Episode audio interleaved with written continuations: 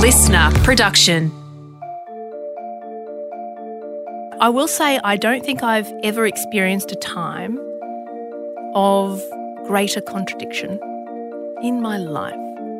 You know, I've never felt more adult, but I've never needed to be looked after by my mother more. It's like you're somehow immediately both the expert and the novice. Hi, I'm Jess Rowe, and this is the Jess Rowe Big Talk Show, a podcast that skips the small talk and goes big and deep. From love to loss and everything in between, I want to show you a different side of people who seem to have it all together in these raw and honest conversations about the things that matter. I don't know about you, but I really crave connected conversations. So I'm going to dig deep to give you a new window into the souls of the people we're curious to get to know and understand. There might be tears as well as laughter as we celebrate the real life flaws and vulnerabilities that make us human. Jan Fran is a Walkley award winning journalist, TV presenter, and social commentator. At the moment, she's hosting Question Everything with Wil Anderson on the ABC and ABC iView. Many see Jan as the voice of progressive young Australians, and I wanted to find out how Jan sees herself. Does she feel a responsibility to always speak up? And how recently becoming a mum might have changed the way she moves through the world. Well, Jan, having you in the studio, I mean, you're one of the cool kids. Oh my God, thank you. I, I didn't know that I was one of the cool kids. Yes, thank you are. Am I? Of course you are. You must know you're cool. Hmm, that's a good question. I really don't think I'm very cool. You know what my sister said to me the other day? Like, I love my sisters. They keep me, you know, very much two feet firmly planted on the ground. She's like, it's so funny that people just don't know how much of a loser you are. Don't you love know, that about family, yes, though? They I they do. do. bring us right back to earth. yeah. But why would she say you're a loser, though? I think I probably just did or said something that was, in fact, deeply uncool, which is how I tend to operate. And I think she said, it's like really funny how, like, people. Just people just don't know how much of a loot they think you're very cool. So that that's where I think the disconnects come from. I'm going to tell her. I'm going to say Jess Rowe said that I'm very cool. And it's not just me. I mean, it's not. When I was doing research about you, frequently with your name, it would come up that you are the progressive voice of young Australians. Oh wow, okay. Oh, come on, you must know that. I've never really even thought about it, to be honest with you. I've never thought about whether that might be a title for me, but I guess, I, I guess in some ways I am. Yeah, I like to run my mouth quite a bit. Hopefully for, you know, better, not worse. It's definitely for better. Where has that come from? That ability to voice your opinion in a very confident way? I think my parents, parents is probably the big one. I think they just really liked me uh, and were very, very vocal about uh, if you know if you've got something to say, you should you should say it. You should say whatever it is that you are thinking. And I think they probably said I was like this from a very sort of early age as well, which they then encouraged, which then encourages you to be like that, which they encourage even more, and so it kind of it grows. So you had no one shutting you down saying, oh, you can't say that. No, never. No, I never had anyone shutting me down. In fact, you know, my dad in particular, I mean, my mum as well, but my dad was always very, oh, why do you think that? Uh, so he'd tease out even more of, you know, the thought or the idea that you might have had. And he never foisted his thought or opinion on whatever it is that you were talking about. I think he he just let you think it out. Uh, he sort of just let you be a little bit of a critical thinker. So it all, you know, started there. And I remember when I was 13, and I think this is a, a, a very sort of important formation in my adolescence. And when I turned 13, my dad said, Oh, now that you're 13, you're a teenager, you know, not a kid anymore, you're a teenager. He said, uh, You don't have to ask my permission for anything anymore. But if you want, you could ask my opinion. That's so progressive. Isn't that extraordinary? Yes. I don't think I quite registered the extraordinary nature of that until much, much later. Because at the time, you, you've just got a parent saying, you don't have to ask my permission anymore. So you're like, sweet, I'm watching SBS after 10.30. You know, like, but did I'm it going also, to Jamboree. Yes, but did it also though mean you had a lot more freedom, or was it in terms though of what you thought about things? Yes, it absolutely meant that. And it meant that you were then able to think about your choices because your choices were yours because you didn't have to ask permission. But that meant that the consequences were yours as well. And so you ended up having to think about your choices uh, a little bit more, I suppose, more deeply than what you would have otherwise had to think about them. And it just gives you that foundation to sort of uh, develop as a person because that's what you're ultimately doing. You're like, oh, if I don't have to seek permission, then I can make this choice. But why am I making this choice? And so you start sort of thinking through it and developing um, a bit of character, I guess. But as a teenager, were there times when that choice went a bit pear shaped? I was an overall pretty good kid, I think. Uh, there was a bit of sort of tension.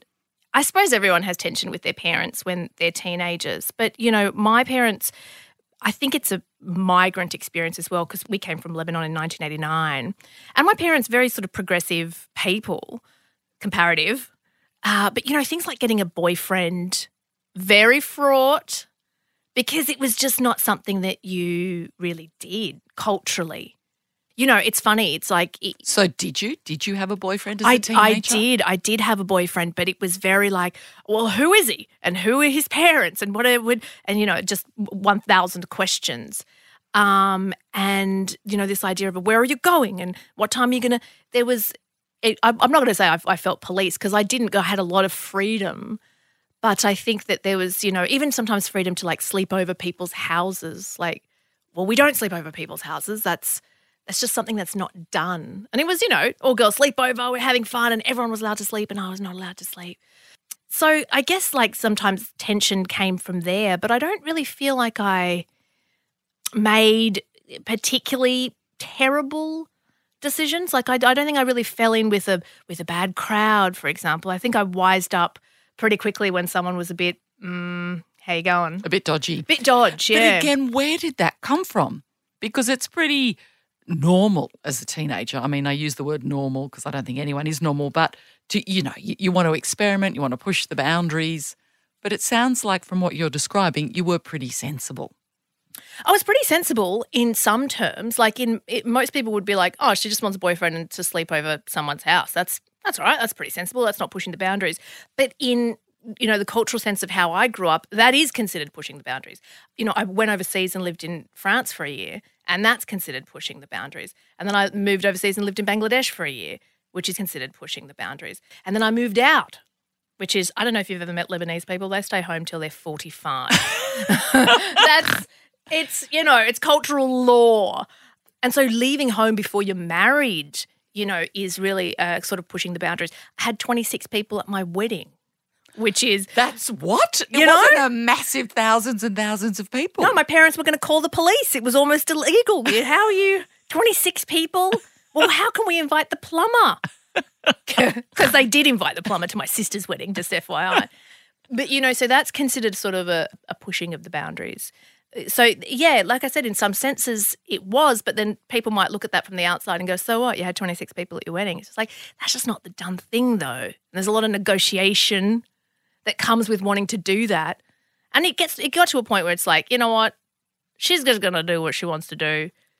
I've told her that she doesn't have to ask for permission. You know, my parents raised me to do that sort of thing. They knew it was coming. They knew it was coming. They tut tut about it, but they knew it was coming.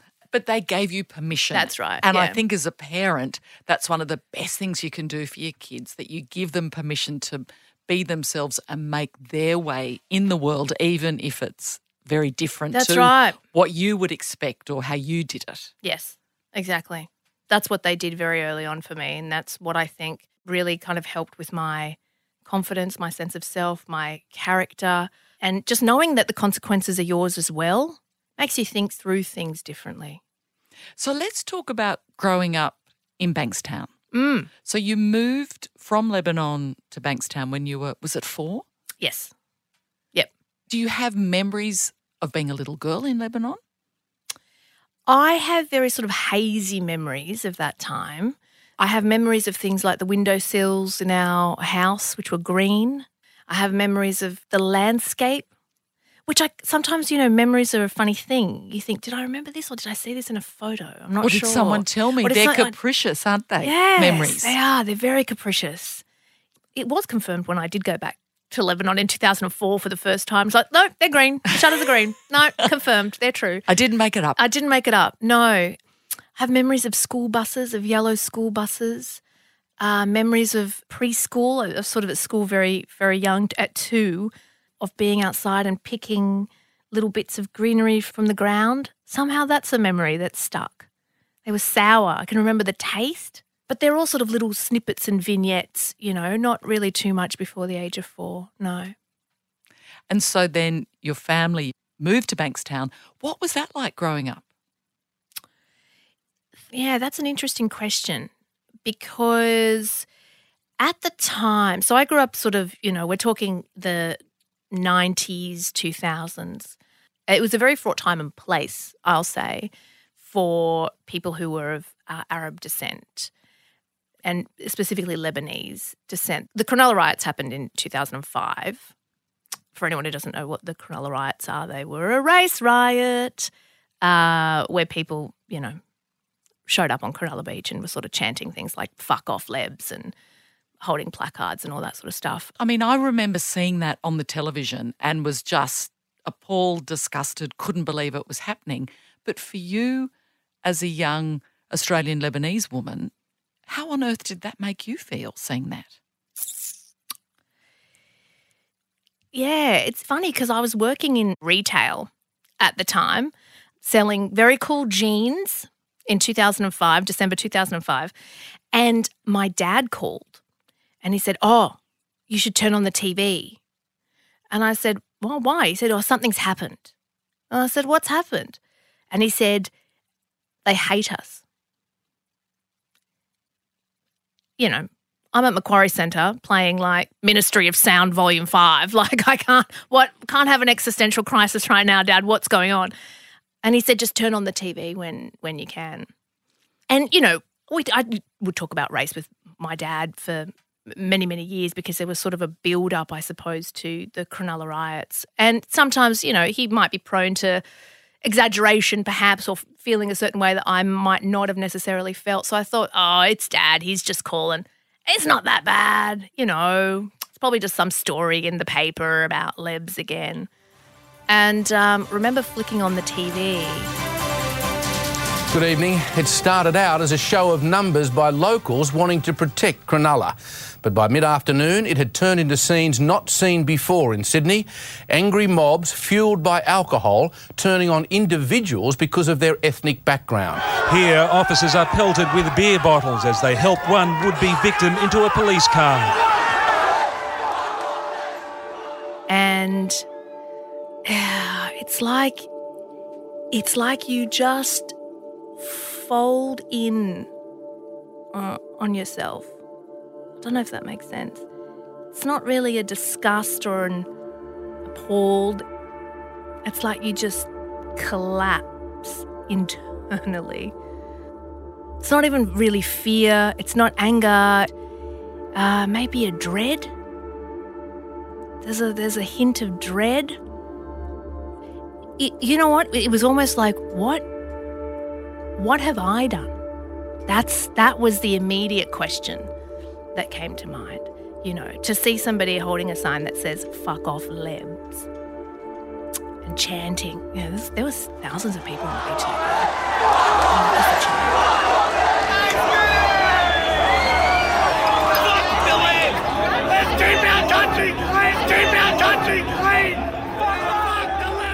And I think, what what have I done? What have you know? What has my dad done? Because when when when people say lebs, like that's who I immediately associate with. Of of course, because I am that, and you know my family is that. What what have we done to warrant this? And then once that feeling sort of subsides, it's like, it's then the anger and, um, you know, the being appalled and those feelings kick in. But ultimately, before all of that, like I said, it's this sort of like inward shrinking feeling that you get where you're like, oh, I don't, I, I don't belong here. I think it's important that we don't rush to judgment about these events. I do not accept that there is underlying racism in this country. I have always taken a more optimistic view of the character of the Australian people. Because that's what, you know, migrant kids, I think, deal with quite a bit. It's this feeling of outsider. Uh, it's, a, it's an outsider status. And you're constantly grappling with that, always, always, always, you know, not feeling like you belong anywhere. And, and I think, you know, in your formative years, you just want to belong, don't you? Well, you want to fit in. You want to fit in. You want to fit in. You want to feel like you belong. And, you know, there's all these things sort of telling you you don't. You don't, you don't, you're not from here. You should go back to where you came from. You came from somewhere else. You know, you know, you you flew here. We grew here. You're not of here. You're not from here or of here. You're sort of this foreign entity that's here at the behest of all of us gracious people who've let you in. That's sort of how you walk through the world. And that was the riots were sort of the biggest confirmation of that. They were a very, very, um, you know, uh, awful confirmation of your worst fears, actually, that you don't belong where it is that you're supposed to belong. And I mean, the absurdity too of all of that is we're all from elsewhere, apart Mm. from our Indigenous brothers and sisters. All of us have come from somewhere else. Yeah, absolutely. Well, I mean, the great absurdity, I think, is that there wasn't an Indigenous person who was getting beat up, you know, when all of this was happening. You know, the, the, the only people who probably have a real claim to Australia, I suppose, um, suddenly also being conferred upon that outsider status.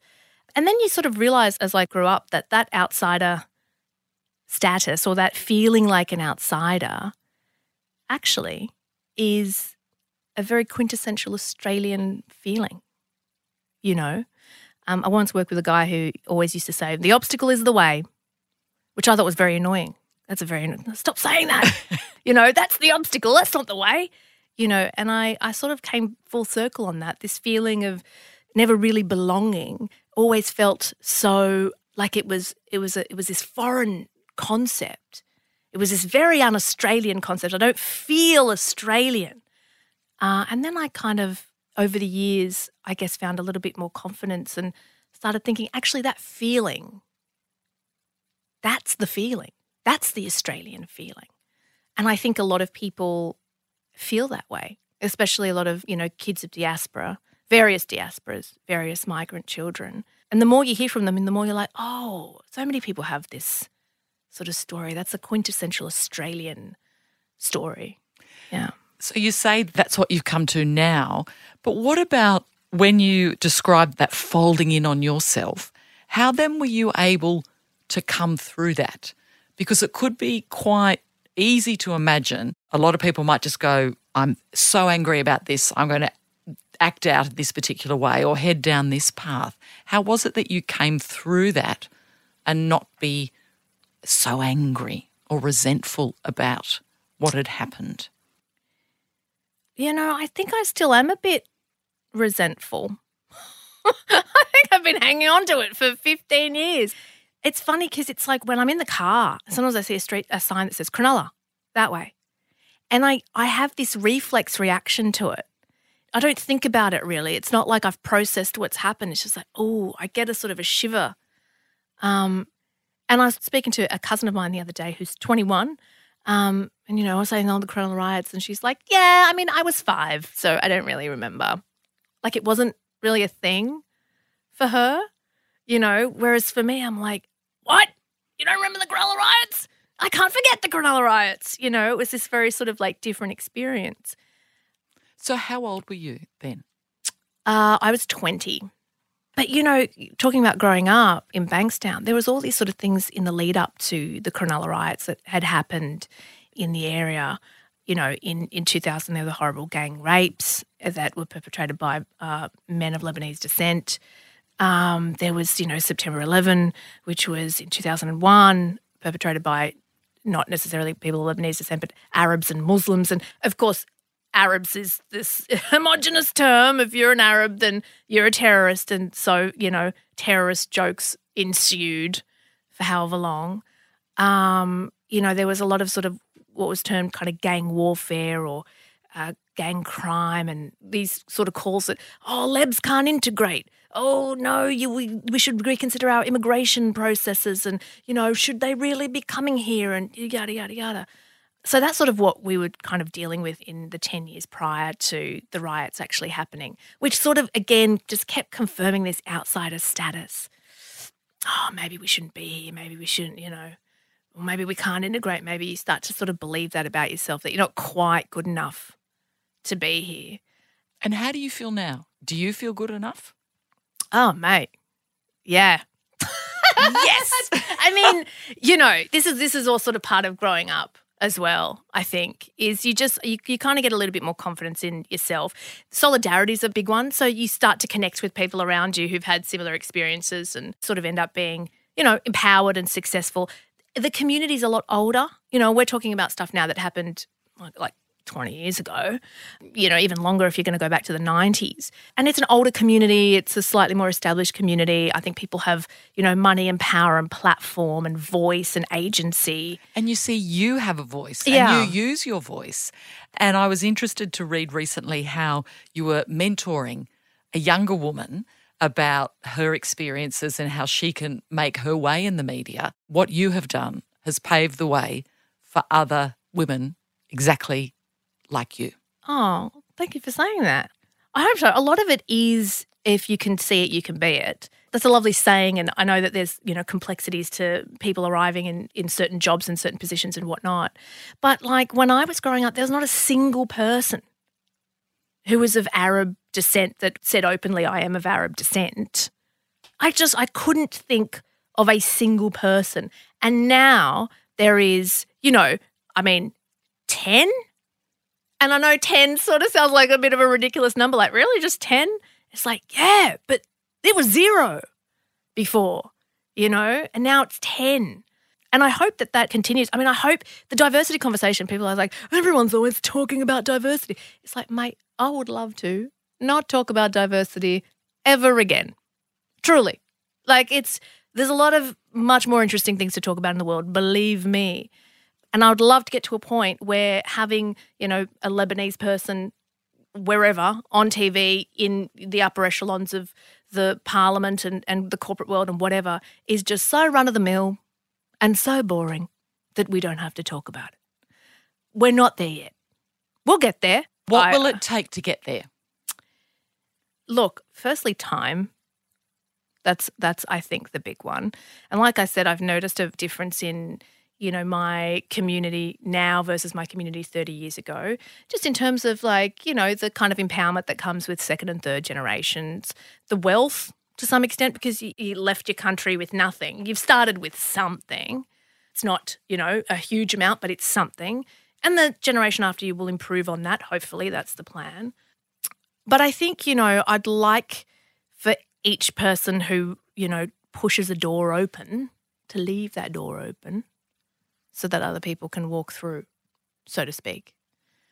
I think that's what's going to change that. You know, I think visibility is really important. Just so because you need to be able to plant that seed that oh no, this this can be done before somebody heads down the road of doing it, right? Yeah, I think Look, the emphasis on, on diversity and inclusion, I think, is good. It has perhaps pitfalls, maybe, in some ways that I don't know where it's going to go. And what do you mean? I think sometimes the diversity and inclusion conversation um, lets people off the hook easy.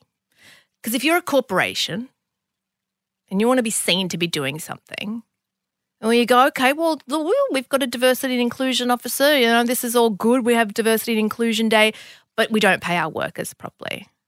But the top echelons are actually not diverse at all. You know, we've got the diversity and inclusion officer in a particular place, and they get to do this sort of slightly limited thing that's very front facing. So we can tick that box. We can tick that box. Yeah, I think it can sometimes It can be a bit of a box ticking exercise. It can be prone to tokenism. And I think that, you know, sometimes you do see that happening with corporations that sort of go, oh, we need to act and we need to act now. And we need to put um, a brown person here. And so that brown person then comes to represent all of the brown people. And actually, all that is is just white people telling you who is brown enough to be in this role and who's not. You know, there's just a lot of complexities, but real change takes time, time, time, time. And with those complexities, you talk about, okay, we put a particular person in this role. It's a lot on someone's shoulders. Do you ever feel sometimes, I don't want to be a spokesperson for women from Lebanon? I, I definitely am not a spokesperson for uh, women. Yeah, but no, that's a yes. But in terms of people saying, well, okay, Jan Yeah. Fran was born in Lebanon, she's Australian, let's tick that box here. So here we go. What she says is now representative of what young women, young Arabic Yeah. women think. I'm very, um, uh, I guess, deliberate with how I talk about race. I'm deliberate with how I talk about a lot of things because you can get pigeonholed into these sort of boxes whereby you're like, oh, you're you know, you're an ethnic person. Well, you don't tell us all of you all the ethnic opinions that we need to know, and it's just like, yeah, no, I'm not interested in being a spokesperson for my community. I speak on behalf of myself as a member of that community and how that has kind of formed me and formed my opinions and and really been um, a driving force in my life, I guess. But yeah, I'm very conscious about being pigeonholed. And a lot of times I just, you know, people say, "Oh, you know, we, we want someone to talk about this stuff," and I'm saying, you know, I don't, I don't think that that's me.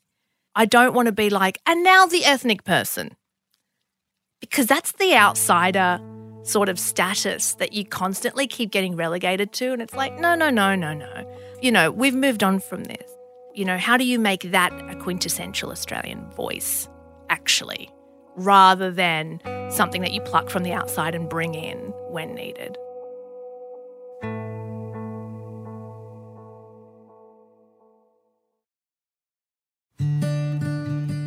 Let's talk about where you're at now. You've recently become a mum.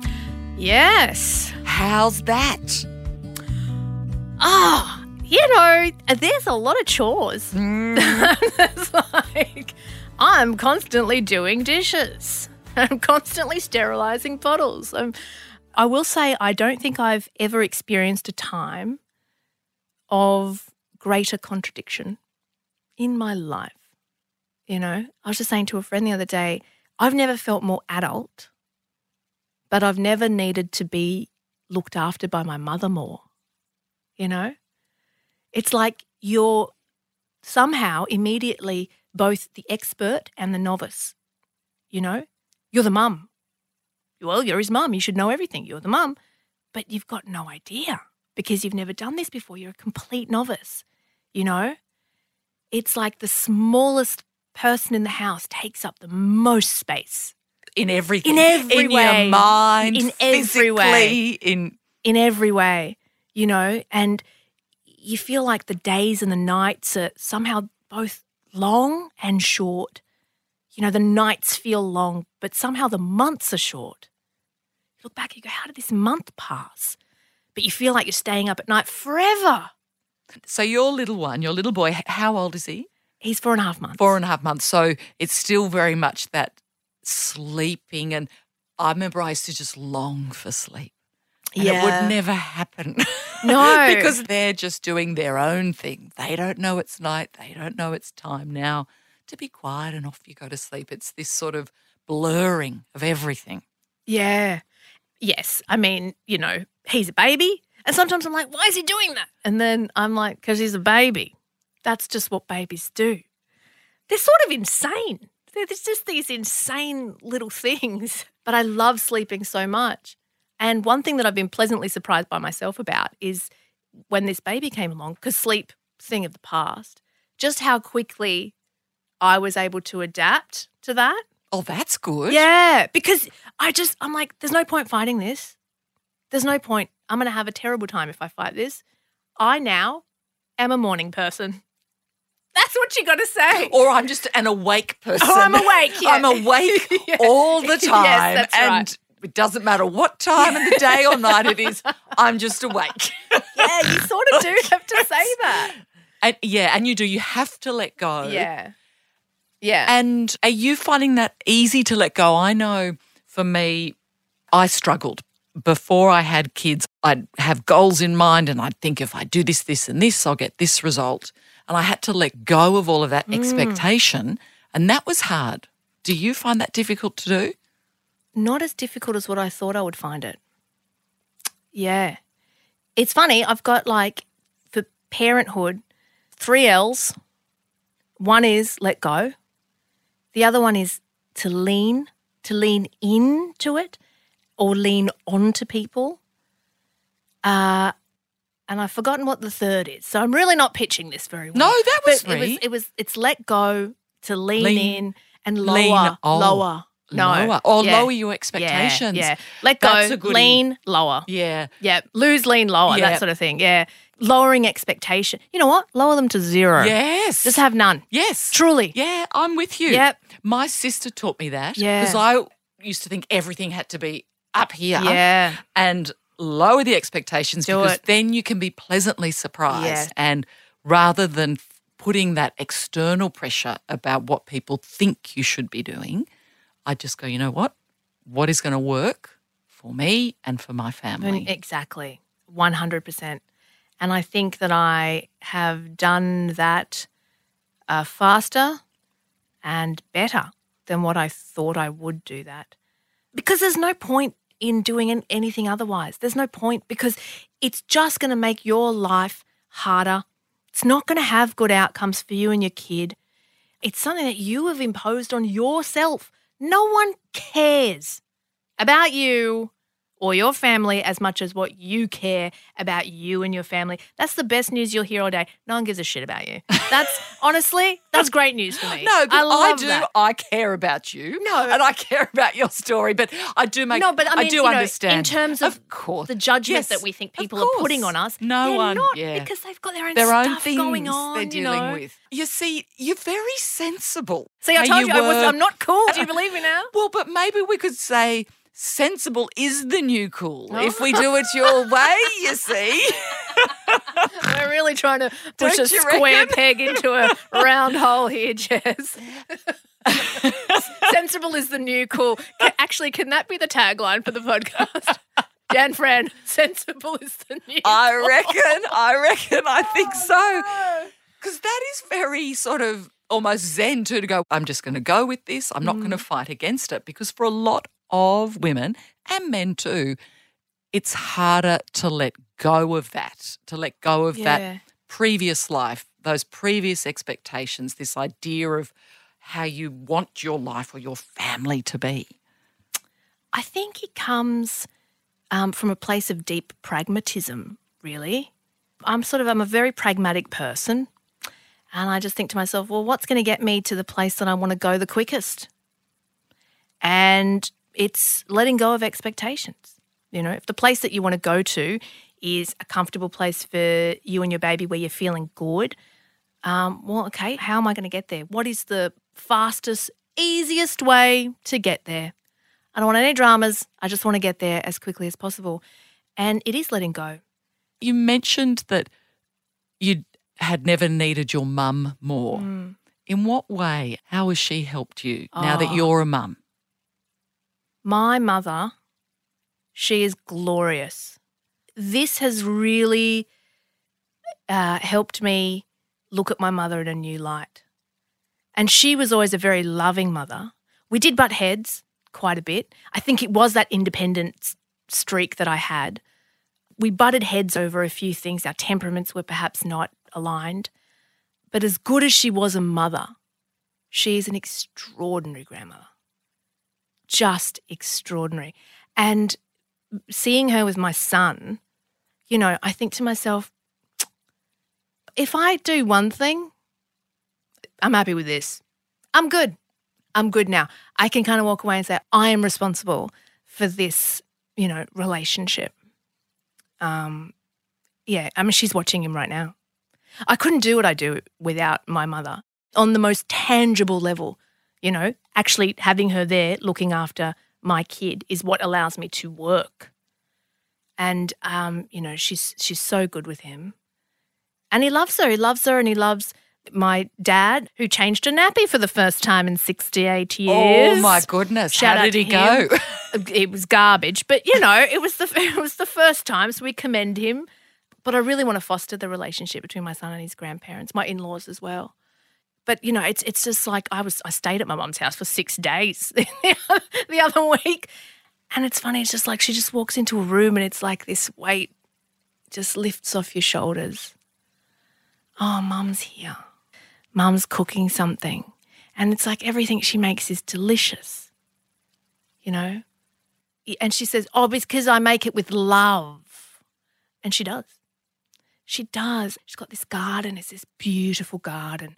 And she just spends so much time in the garden and she talks to her plants and she says, Look at this. Oh, look at this plant. It's my beautiful little plant. Come and see this plant. She's watering. And the other day, the sun was setting and she had the hose out in the garden. And I had Joe with me and she was saying, And there's onions and, you know, watering the onions. And she's like, And look, Tata, Tata's a grandma in Arabic. And look, Tata, there's, uh, there's the radish and, you know, oh, this is strawberries. And I just thought, This is it this is it. You know, this is the place. Yeah. Getting a bit emotional over here, but, you know, very, very, very fortunate because not everybody has that. And, um, you know, the kid's born into two families that are obsessed with him. He's the first grandchild in both families. And they're the moments. So, all of that stuff about oh, I, I expect to be here and I expect to be there and I expect you, you miss you miss that you miss the the actual thing you know like the sooner you let go god the happier the more joyful you'll be i think And you realize as well, it's those moments that matter. Mm. Seeing those that you love most, connecting and being Mm. a part of that.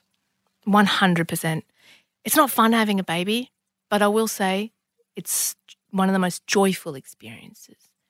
It's joy. Yeah i don't know how else to describe it.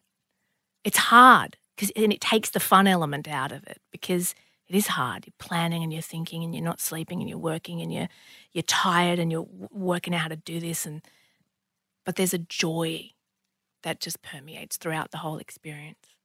And it is. It's those moments you know i wouldn't try i'd trade you name it to have more moments like that for you know the rest of my my natural life my son's natural life my parents natural life you know. Trade i trade it all in an instant. Mm. But you are going to have so many more of those incredible, joyful moments all together. well, i hope so. Yeah i hope so. Oh, you will. if i have anything to do with it yeah i will. you yeah will. yeah you know like everything's just there's just a, a different hue. You know christmas is coming up.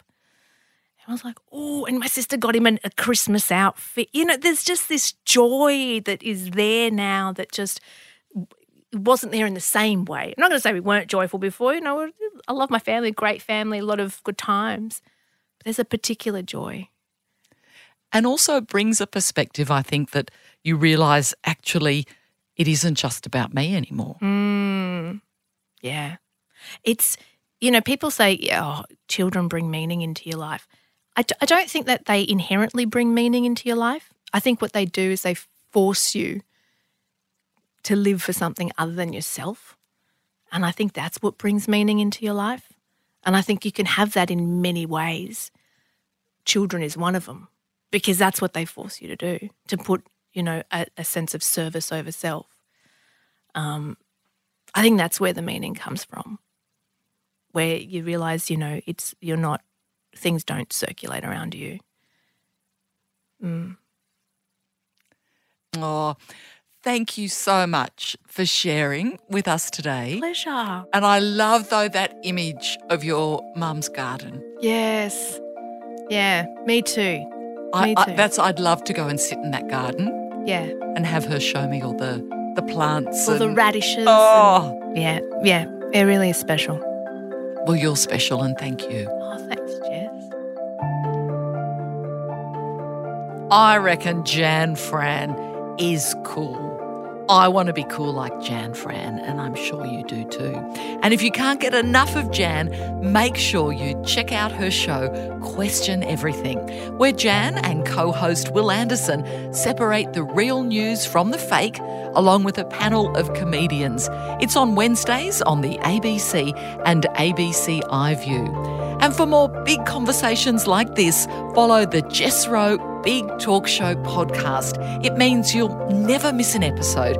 And if there's someone in your life that you think might enjoy this conversation, share it with them. And if you enjoyed this episode with Jan, I reckon you're going to enjoy my chat with Faraz Durrani. You know, being a little bit culturally different, you had to be more on your feet and have your wits about you in case there's people around you who's trying to take advantage of that, you know, and really be self-effacing and you know, some of the some of the things that I would do is be the, the clown to get out of things, you know, just in case they were to strike me down or to minimize me or marginalize me. You know, I would, I'd be the clown and may, maybe they would like me more then. The Jess Rowe Big Talk Show was presented by me, Jess Rowe. Executive producer Nic McClure. Audio producer Nikki Sitch. Supervising producer Sam Kavanagh. Until next time, remember to live big. Life is just too crazy and glorious to waste time on the stuff that doesn't matter.